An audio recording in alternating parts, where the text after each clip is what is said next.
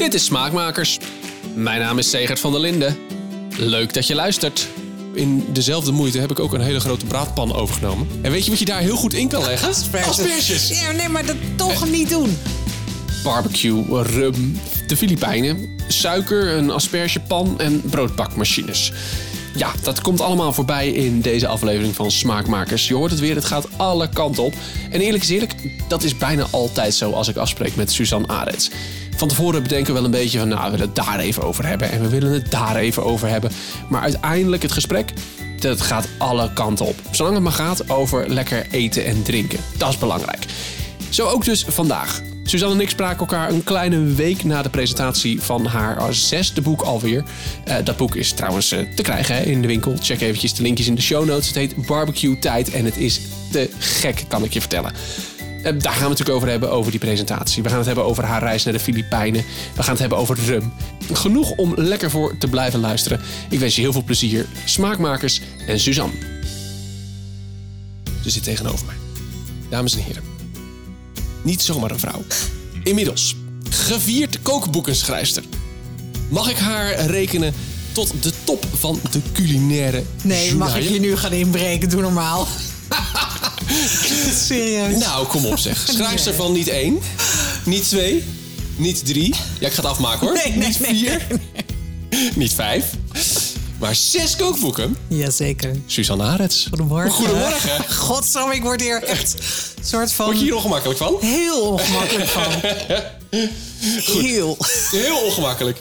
Nou ja, het is allemaal wel... allemaal waar, maar het is wel een beetje... bedoel, je hebt... Ja, je 6e boek is net uit. Ja. Dat bedoel ik. Ja. Iets minder dan een week geleden zagen we elkaar ook. In een koude, natte restaurant. Scheepsloos. Ja, goed, dat zo meteen. Even heel kort de disclaimer. Ik heb een klein hoesje her en der. Dus als je daar zit te luisteren en denkt... Oh, er hoest wat.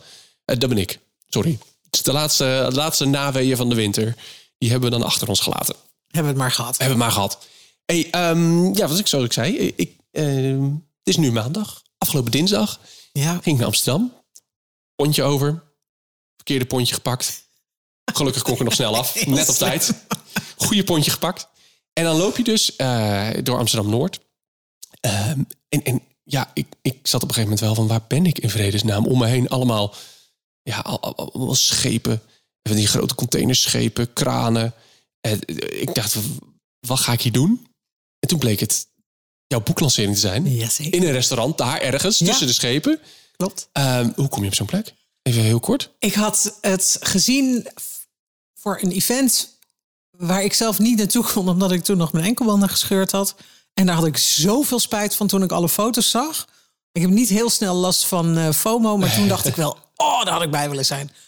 En toen ben ik ze gaan bellen. Ja. En gaan vragen, ik ga mijn barbecueboek lanceren... en ik zoek een vette locatie... verhuren jullie die ruimte beneden? Ja.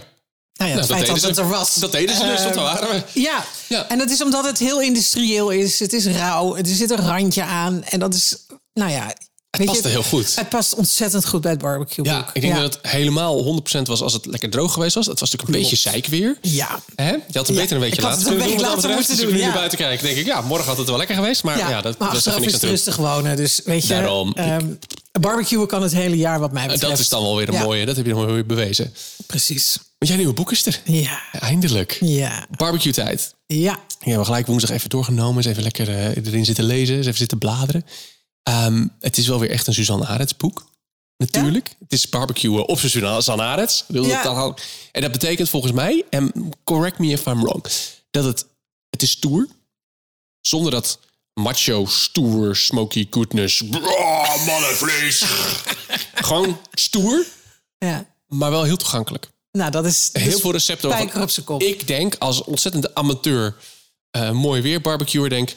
Ja, dat kan ik ook wel. Dat is wel lekker. Dat lijkt me ook wel wat. Serieus het mooiste compliment wat je kunt geven. Want dat is precies wat ik met het boek wil. Ik wil weg van de stereotype barbecuer. Stereotype barbecueboek. Zonder overigens mijn eigen voorbeelden, waaronder Smokey Goodness, tekort te doen. Ik chargeer hem een klein beetje, ja, je snapt het. Maar dat heb ik in het voorwoord ook gedaan en met reden. Want deze mannen staan natuurlijk wel altijd bijna brullend op een cover. Juist. Met een half koe in hun handen. Exact. Ja. En die hebben daar een hele goede markt mee aangeboord. En mij ook zover gekregen. Alleen, ja, dat is niet wie ik ben. Nee. En ik hou niet van... een halve koe. Ik lust ook wel een stukje koe, maar ik ben niet van het brullend op een cover staan. En het is niet mijn stijl. En ik vind dat je heel erg dicht bij je eigen stijl moet blijven. En ik ben ook gewoon in de basis vreselijk lui. Dus ik ga echt niet 3 dagen op een barbecue staan wachten totdat die klaar is. Ben gek. Nee, en het is juist ook zo leuk, want inderdaad... Zo'n, nou ja, laten we hem even noemen als voorbeeld van inderdaad het grootste barbecuen. Hè? Ja. Jort Althuizen hebben we natuurlijk over, Smokey Goodness.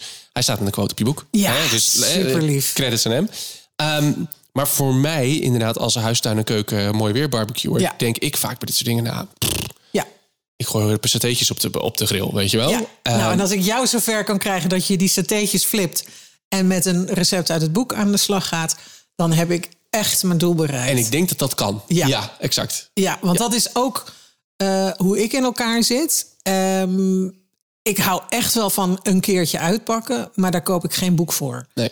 En heel eerlijk gezegd heb ik dit boek gewoon voor mezelf gemaakt. Omdat ik een verzameling wilde van recepten die ik wel heel graag maak en die ik met regelmaat maak. En die lekker zijn en niet te veel gedoe. Maar ja, weet je, barbecue is gewoon zoveel meer dan alleen maar een satéetje flippen of een speklapje erop. Ja. Of het uiterste, de andere kant. Ja, en er zit een gulden middenweg tussen. En dat is wat ik zo graag wil laten zien. Ja. Omdat ik inderdaad denk dat er grosso modo meer mensen zijn die in de tussencategorie vallen dan in of de high-end of de low-end versie van het spectrum. Nou, wie weet. Ja, ik denk dat die burger die ik dinsdag gegeten heb, die zou ik wel maken, hoor. Lekker. Vond ik een hele goede burger. Die Koreaanse burger, hè? Ja, maar ja. Dat is denk ik nu al samen met de ananas van de barbecue de winnaar uit het boek. Ja, dat snap ik ook wel. Omdat die... het is in feite gewoon een burger. Alleen dan wel op mijn manier. Het is, en het is heel...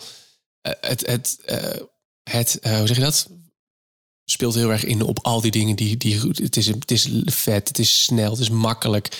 Het is gochujang. En gochujang is god. Dat ook dat. Het heeft een kleine twist, weet je wel. Ja. Het is even net anders, maar het is nog wel zo herkenbaar dat je denkt, dat doe ik normaal gesproken ook op de barbecue. Precies. En dat is precies ook wat ik wil laten zien, is dat als je een paar kleine aanpassingen doet, dat je het net een niveautje omhoog trekt.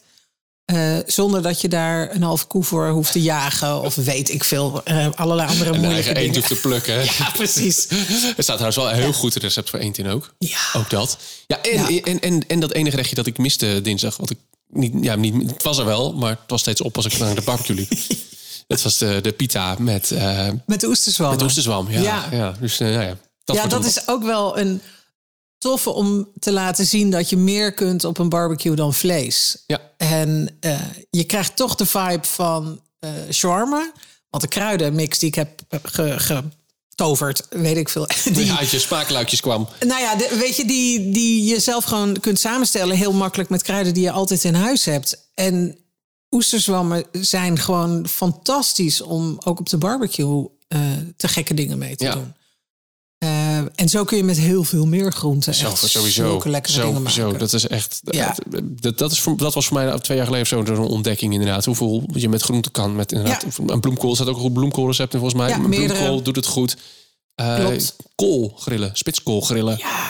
Dat is lekker, joh. Dat is te gek. Oh, dat is zo goed. Echt te gek. En dat kan ook gewoon in een grillpan trouwens. Hè? Als je je barbecue niet aan wil steken. Maar met de barbecue is natuurlijk altijd net dat ene stapje. Weet je, rook en vuur geven gewoon smaak. Dat is iets ondefinieerbaars. Waarom dat nou zo extra lekker is. Maar het is gewoon zo. Ja, juist. Dit was je laatste deadline, hè, voorlopig? Van dit jaar. Ja, van dit jaar. Ja, oké. Okay. Ja, ik vind het heel even mooi geweest. Ik hoef niet verder te tellen zo meteen. Nou, weet je, dit boek is het resultaat van 2 boeken in 1 jaar schrijven. Ik heb wel inmiddels een klein lijstje van Never Ever Again. 2 boeken in 1 jaar mag daar eigenlijk wel een soort van met stip op. Is wel klaar. Ja. Het is barbecueboeken schrijven is echt een ander spel dan borrelboeken. Mm-hmm. Hoezo? Omdat je met temperaturen werkt. En je dus met de onvoorspelbaarheid van eigenlijk hoe mensen omgaan met een barbecue ook te maken hebt. En dat moet dus gewoon waterdicht kloppen. Ja. Dus dit zijn recepten die moet je echt uit en te na testen. Je moet heel goed opschrijven hoe het qua temperatuur werkt. Ja. Dus er staat ook bewust een barbecue voor dummies hoofdstuk in. Omdat ik mezelf daar echt een aantal jaar geleden ook toe behoorde. En ik kon nergens in lekentaal uitgelegd vinden hoe dat nou werkt. Ja. En ik wil heel graag dat mensen ermee aan de slag gaan. Dus dan moet je echt heel goed uitleggen hoe ga je om met temperaturen en met rook en met vuur. En wat doe je wel en wat doe je niet. Ja. Dus dit boek heeft wel iets meer vereist dan het borrelboek. Ja. En dan bedoel je temperaturen. Dan bedoel je dus temperatuur van de barbecue. Ja. Maar ook temperatuur van bijvoorbeeld vlees. Klopt. Dat was voor mij ooit de openbaring toen ik eindelijk eens een keer een biefstuk goed kon bakken. Waarom werkt dat? Ja, omdat je er een thermometer in steekt. Ja, en er is niks zo smerig als dat je een heel lekker recept hebt gemaakt wat daarna niet gaar is. Juist. Of de andere kant op. Met biefstuk was dat bijna altijd de andere kant op. Dat je hem dan snijdt en dat je denkt, oh ja. Absoluut. En ook dat is iets wat je leert door het vaker te doen. Ja. Want je krijgt echt wel gevoel voor hoe lang je een stuk vlees of een kip of wat dan ook erop legt. Maar voor iedereen die het niet snapt, moet het er wel echt heel duidelijk in staan. Ja. En dan blijft er nog steeds het risico dat mensen denken dat ze het goed gelezen hebben en dan nog steeds de mist ingaan. Iedere barbecue, net als iedere oven, is anders. Ja. En de manier waarop je ermee omgaat is anders. Het hangt al af van welke kolen je in je barbecue stopt. Of je het resultaat krijgt wat ik in het boek opschrijf. Ja. Dus je moet wel echt zoveel mogelijk scenario's uitspelen om te zorgen dat de grote gemene deler is dat het allemaal lukt. Dat het klopt en dat iedereen het goed doet. Ja. Wat hoop je nou met dit boek? Ik hoop vooral ook echt dat heel veel meer vrouwen nu gewoon achter de barbecue kruipen. Het is toch nog steeds een mannendomein. En ik had vanmorgen een interview met een mooi blad. En die zeiden van me, waarom is dat dan? Ik zei, ik snap het dus niet. Als je even terugkijkt naar de oertijd. Ja, dat vond ik een mooie. Dat werd even verteld. Ja, de mannen gingen jagen, maar de vrouw staken het vuur aan. En die bereiden wat erop kwam. Ja. Dus even, hoezo oerman? Ja. Ik hoop echt gewoon dat ik de drempels weghaal voor een heleboel mensen die wel willen, maar niet weten hoe. En dat ik laat zien dat het gewoon zo ontzettend leuk is. En dat je... Weet je, barbecuen doe je namelijk altijd met vrienden en familie. Ja. Dus het is al per definitie geslaagd omdat je de leukste mensen hebt uitgenodigd om te komen eten. De meeste mensen doen het ook nog eens als het mooi weer is. Scheelt ook een hoop, ja. Nou, daar wordt iedereen gelukkig van. En als je dan je repertoire kunt uitbreiden met een deel van de recepten die ik heb bedacht voor je. Ja, ik vind dat te gek. Ja. Ik hoop echt oprecht dat is wat ik teweeg kan brengen en... ik hoop echt heel veel foto's te zien van gerechten die gelukt zijn. En op welke barbecue je dat doet, is me echt een... Ja, dat interesseert niet. Dat is ook waarom in het boek vooral heel veel recepten staan die op iedere barbecue kunnen. Kijk, wil je met de warmte van een barbecue, dus niet met de hitte van de kolen, maar het ovenprincipe wat je krijgt als je indirecte warmte creëert, daar heb je een kamado voor nodig. Ja. Dat kan gewoon niet. Mijn Weber-kogeltje houdt die warmte niet vast. Nee, goed. Er moet gewoon een hitteschil tussen de kolen en het rooster zitten. Hou je van stoven en lange, slowe gerechten, dan is dat... Ja, daar heb je gewoon een kamado voor nodig. Maar voor alles waar je gewoon directe warmte voor nodig hebt... daar hoeft geen dure barbecue voor in je tuin te staan. Ja. En ik ben heel blij met de mijne, maar het is geen noodzaak. Het is geen must. Nee, dat kan op... Weet je, al giet je een gietijzeren kist vol met kolen... je steekt die aan en je doet daar een rooster over. Een gat in de grond, als we het even hebben over oermensen. Nou ja, voor directe hitte heb je geen fancy-smancy spullen nodig. Nee. Ik hoop vooral dat ik mensen kan laten zien... dat het gewoon zo ontzettend leuk is. Ja. Gaat zien? Ja. We gaan het doen? Ja. We gaan het vooral doen. Ik Niet hoop zien, het. Doen. Vooral. Doen. Heel goed. Doen. Hey, vorige keer was ik hem vergeten... Weet je het nog? Ja, zeker. Alles bij me. Een hele studio opgebouwd. Ja. Man. helemaal vergeten, maar nu heb ik hem bij me. Ja. Het potje. Het potje met de vragen. Hij zit wel weer voller. Ja, ik heb wat ik vorige keer zei, ik heb er wat dingen bij gedaan. Ik heb er wat bij bedacht. Als jij nog vragen hebt en je denkt, nou wat leuk, ik wil wel eens wat toevoegen. Dat mag altijd. Let's go. Alle reactiemogelijkheden staan bij de podcast. Dus let me know. Dan mag ik er weer eentje pikken, hè? Ja, begin jij gewoon eens even lekker. Neem ik? Ja, nee, ik ga geen eitje eten. Nee, er staan paaseitjes op tafel. Ik dacht, neem ik nu een eitje. Ik doe geen koekjes meer. Ja, want, ik kan geen koekje meer zien. Het koekjesverhaal is een beetje uit de hand gelopen. Ja, die liep een beetje uit de hand. Ja. Wat eet je het liefst op een gure herfstdag? Oh. Nou, ik ben vooral heel blij dat die dagen een soort van achter ons liggen. Hou op. Ik denk dat jij wel weet wat ik ga zeggen. Zuurvlees. Of soep. Soep, ja. Soep, hè? Ja. Susan Aretz is een beetje mijn middle name inmiddels. Volgende boek wordt een soepboek. Nou. Misschien voor deze winter. Dat je voor deze winter nog even een soepboekje schrijft. Ik ga geen boek meer maken. Snel. Schij uit. Ah joh, je hebt van de zomer vast een paar tijd. Een paar middagen. Hoe vermoeid is dat nou, een boek schrijven? Dat kan het een andere keer over hebben. Soep is wel echt mijn lievelings. En stoof. Alles stoof, soep. Ja, alles uit een kommetje met een lepel. Ja, dat is denk ik. Warm, in de kom. Inderdaad, wat je kan lepelen, daal of zo. Ja. Daal is dat. Ja, maar het zegt daal is jouw. Dat is mijn grote ding. Ja, absoluut. Ja. Dan mag jij de volgende. Mag ik de volgende doen? Ik heb hem. Wat is je grootste miskoop in de keuken? Wow. Gerecht. Nou ja, gerecht, ingrediënt of apparaat. Oh man. Ik denk dat ik eerder te weinig plek in de keuken heb. Dan dat er dingen staan die ik niet gebruik. Ja, je hebt vast wel iets gekocht waarvan je toen dacht, oh, dat is handig. Zal ik de mijne noemen? Ja, begin maar. Dan denk ik eventjes na. Ik heb hem overgenomen van een goede vriendin van mij. Toen zij gingen verbouwen. Een aspergepan. Oh, maar die is fantastisch. Echt. Ja, maar ik heb in dezelfde moeite heb ik ook een hele grote braadpan overgenomen. En weet je wat je daar heel goed in kan leggen? Asperges. Ja, nee, maar dat toch niet doen. Want de kopjes worden dan te zacht. Ik heb hem inmiddels alweer naar de kringloop gestuurd. Ik gebruikte hem nooit. Ik gebruik hem dus echt heel veel. Alhoewel ik ze nu ook wel vaak stoom. In de stoomoven. Ja, dat is ook wel lekker. Ik weet overigens wel wat mijn grootste miskoop is geweest. En dat, in de categorie een ezel stoot zich toch wel vaker dan één keer. Heb ik die 2 keer gekocht. Omdat ik de tweede keer dacht, maar nu ga ik hem echt gebruiken. Ik ga echt doen. Ja. Een broodbakmachine. Oh, ja. Kansloos. Ja. Kansloos. Ja. Echt. Nee, dan moet je gewoon... Ik heb die ooit een keer ergens gewonnen. Met een van de tombola of zo ergens. Gewonnen een broodbakmachine. Ja, ik denk dat we het 5 keer gedaan hebben. Nou, ik denk wij ook. En het wordt nooit zo lekker als dat je gewoon naar een goede bakker gaat. Het enige voordeel dat je hebt... is dat je 's ochtends vroeg wakker wordt... en dat je huis naar... Als het goed gaat, het gaat ook wel eens mis. We hebben het ook wel eens gehad dat er gewoon nog een hop deeg in het ding zat. Maar als het goed gaat, dan word je wakker en dan ruikt je huis naar vers gebakken brood. Ja. Dat is het enige voordeel. Maar dan stop ik wel croissantjes in de oven. Ja, nee, ik ben het je eens hoor. Ben je helemaal eens? Ja. Nee, alhoewel ik wel heb besloten dat het op mijn bucketlist komt om toch met een bezemstarter aan de slag te gaan. Ja, maar dat is omdat ik geen deadline meer heb. Ja, en ik zie in één keer kansen om toch dingen te gaan doen waarvan ik altijd heb geroepen, ga ik nooit doen. Maar ik vind het er zo tof uitzien bij iedereen. Ja, ik ook. I love deze brood. Ja. Dus wie weet. Ja, een broodbakmachine, het is ook een onding. Hè. Het is echt best een groot ding. Vierkante broden eruit. Het slaat helemaal. Het is echt heel lekker.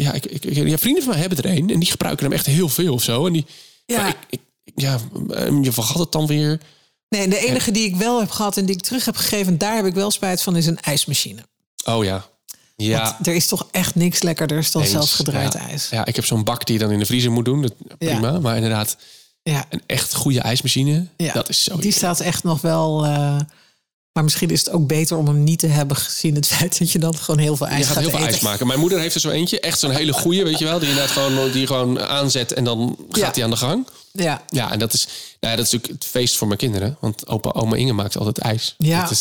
Dat is heel fijn. Ja. Nou, je krijgt ook gekke dingen. Want mijn moeder maakt dus zelf ijs. En het favoriete ijs van mijn oudste zoon dat mijn moeder maakt is rozenwater safraanijs. Oh, wauw. Dat is fantastisch ijs. Echt heel lekker. Stonden wij van de zomer bij een ijssalon. Nou, Lennart, wat voor ijsje wil je? Hebben jullie ook rozenwater safraanijs? Dat is een beetje van 5. Dus, nee, doe maar smurfijs. Die hebben ze niet. Dus toen werd het toch smurfijs, ja. Goor. Ja, heel goor, maar hij wil hem altijd, ja. De volgende. Naar welk land zou je graag een culinaire reis willen maken? En ik weet dat we ooit al de reis over de wereld hebben gemaakt. Maar ik ga daar nu toch de Filipijnen aan toevoegen. Kijk, en die had ik de vorige keer niet. Bruggetje. Ja. Ja. Want ja, ik ben daar geweest in maart. Een week op uitnodiging. Nou, echt kan je vertellen dat je leven af is als je die uitnodiging krijgt. Ik ben niet jaloers geweest. Hoor. Helemaal niet jaloers geweest. Ik snap het. Nee. Ik zou het ook zijn. En ik wil met terugwerkende kracht gewoon daar nog een week aan vastplakken. Want het was echt fantastisch. Even los van het feit dat een persreis altijd naar een mooie bestemming te gek is. Maar de Filipijnen is toch wel echt een bijzonder land. Vertel. Ah, het zijn 7000 eilanden. Ja, dat is al heel wat. Dus je kunt niet zeggen, het is één land. Maar de culinaire historie van dit land is zo uitzonderlijk. Die wist ik niet. Mm-hmm. Dus dat vond ik al een verrijking van mijn kennis... om daar veel meer over te weten te komen. De Filipijnen zijn honderden jaren bezet geweest door de Spanjaarden. Ja. Niet altijd even vriendelijk en goed voor de lokale bevolking. Nee, dat geloof ik gelijk, ja. Maar dat heeft heel erg zijn sporen nagelaten in het eten, in het taalgebruik, in de religie. Want ik heb nog nooit zo'n katholiek land meegemaakt als de Filipijnen. Echt om de 100 meter staat een kerk. Maar daarna zijn ze bezet geweest door de Amerikanen. Tot de Tweede Wereldoorlog. Oh, ook nog. Dat heeft er onder andere in geresulteerd... dat om de 100 meter een basketbalveld ligt. Er fantastisch Engels wordt gesproken. We waren onder andere in Manila. En dan is het alsof je in New York loopt. Want de opbouw van de stad is in bloks. Oh ja. En zelfs de straatbordjes zijn groen. Nee joh. Dus ik had echt af en toe het idee van... ik loop gewoon midden in Manhattan. Ze hebben ook helaas heel veel fastfood meegebracht. Ieder Amerikaanse keten is te vinden in ieder eiland, op bijna ieder eiland van de Filipijnen. En het is een Zuidoost-Aziatisch land. Dus je hebt invloeden vanuit Europa, vanuit Amerika, vanuit Azië. Wij waren onder andere op het eiland Negros... waar suiker een hele belangrijke hoofdrol speelt. Dus er wordt ook best wel veel zoet gebruikt. Kip is denk ik het nationale gerecht.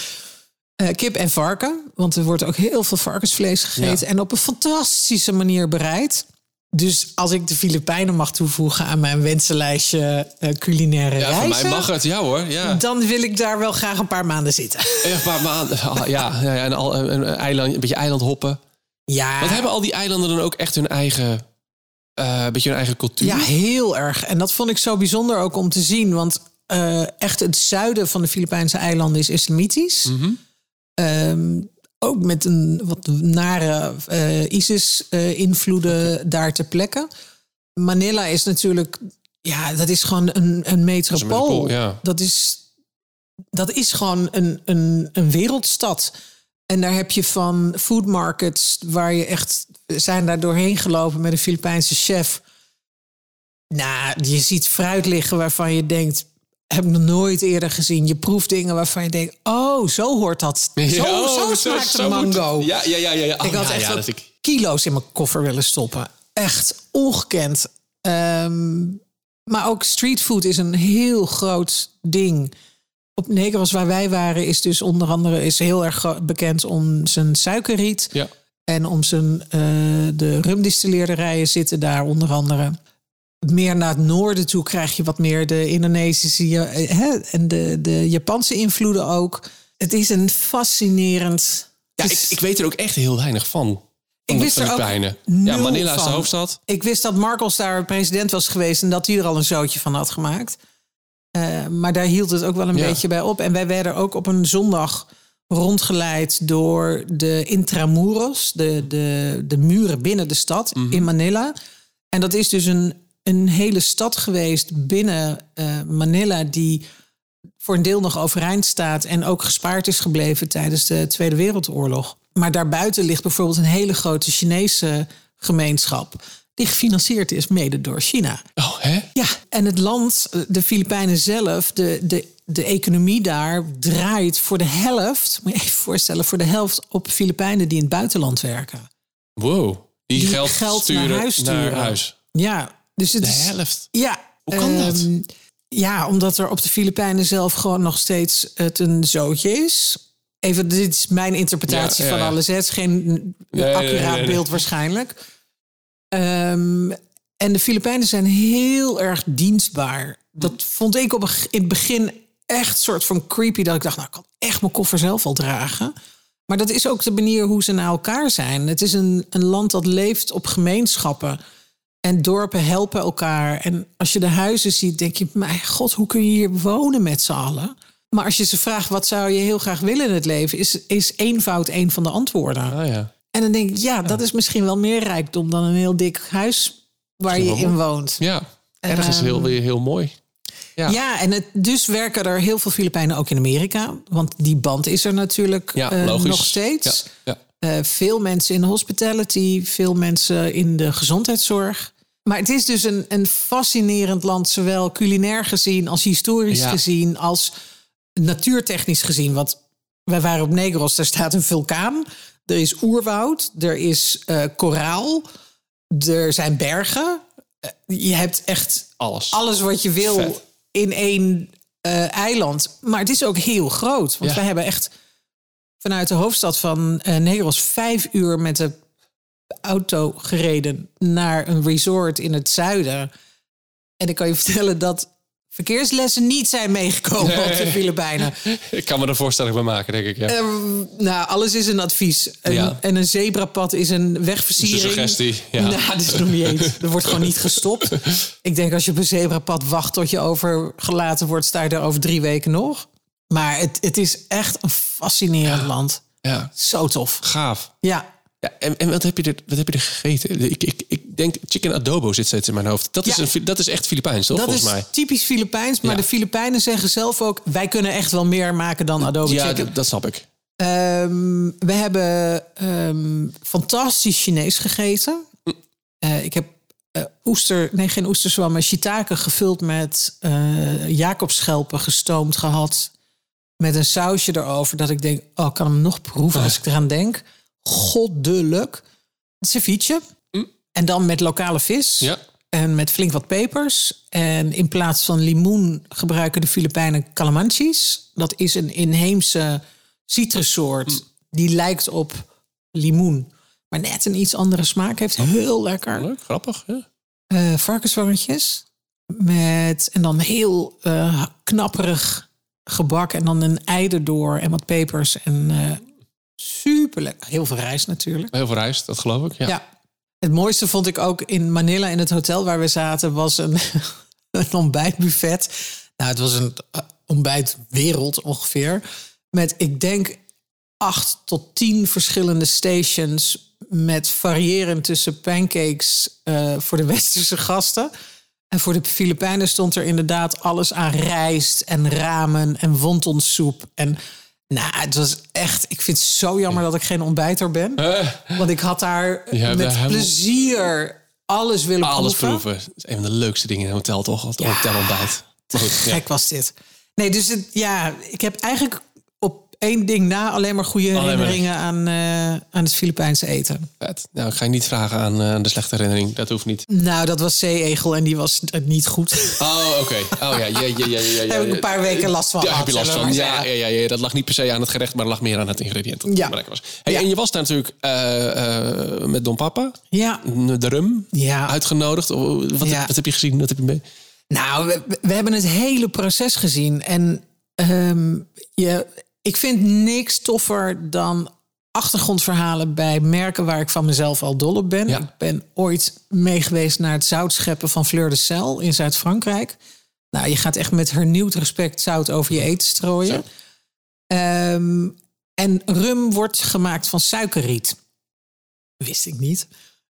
Maar als je op Negros kijkt, zie je alleen maar suikerriet. En we hebben gezien hoe het naar de fabriek werd gebracht.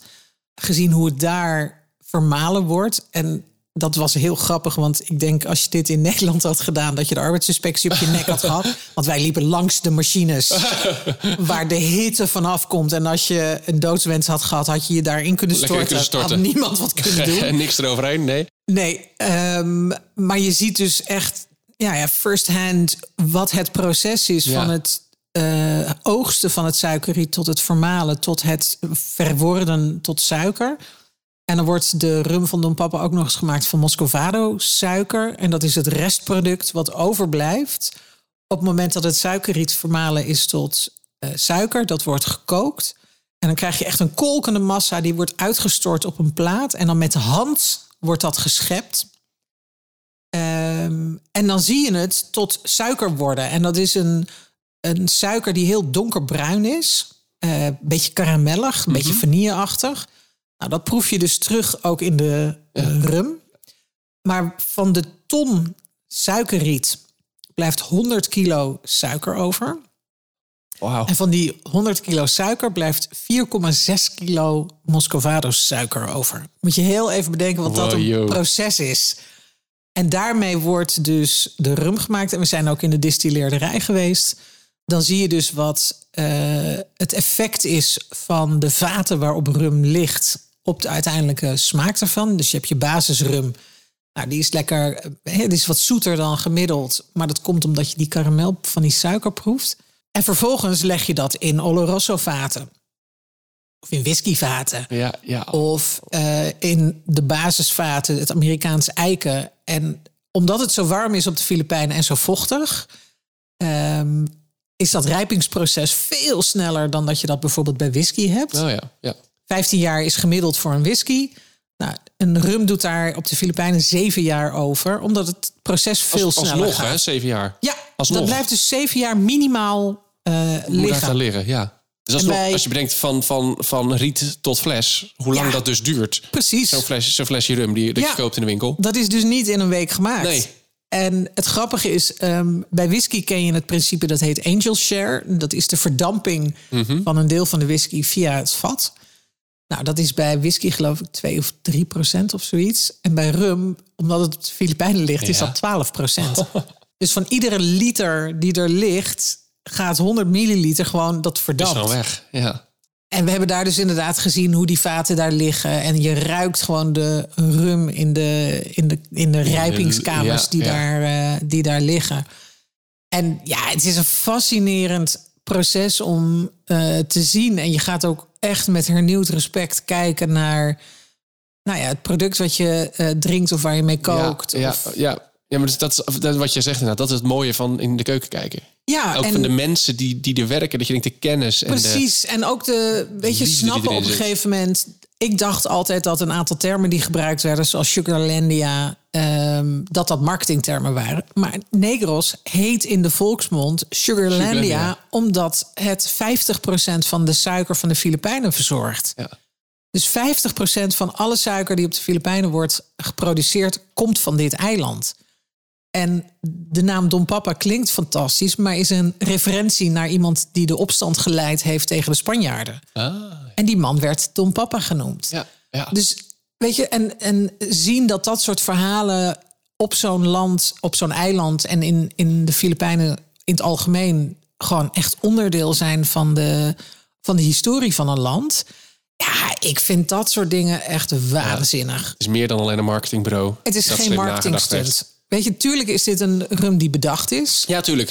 En pas kort, hè? Het merk bestaat pas 10 jaar. Ja, en natuurlijk is er over nagedacht over hoe je het verkoopt... en wat verhaal je gaat vertellen. Natuurlijk. Absoluut. Maar daar is niks mis mee. Juist, als het maar klopt. Ja, dat heb ik met mijn gin natuurlijk ook gedaan. Ja. Je wil een goed verhaal, maar het moet wel lekker zijn. Het moet wel een goed product zijn en het moet wel kloppen. En dat zien van echt tot het balkon waar het product bedacht is. De hacienda, waar nog steeds suikerriet wordt verbouwd...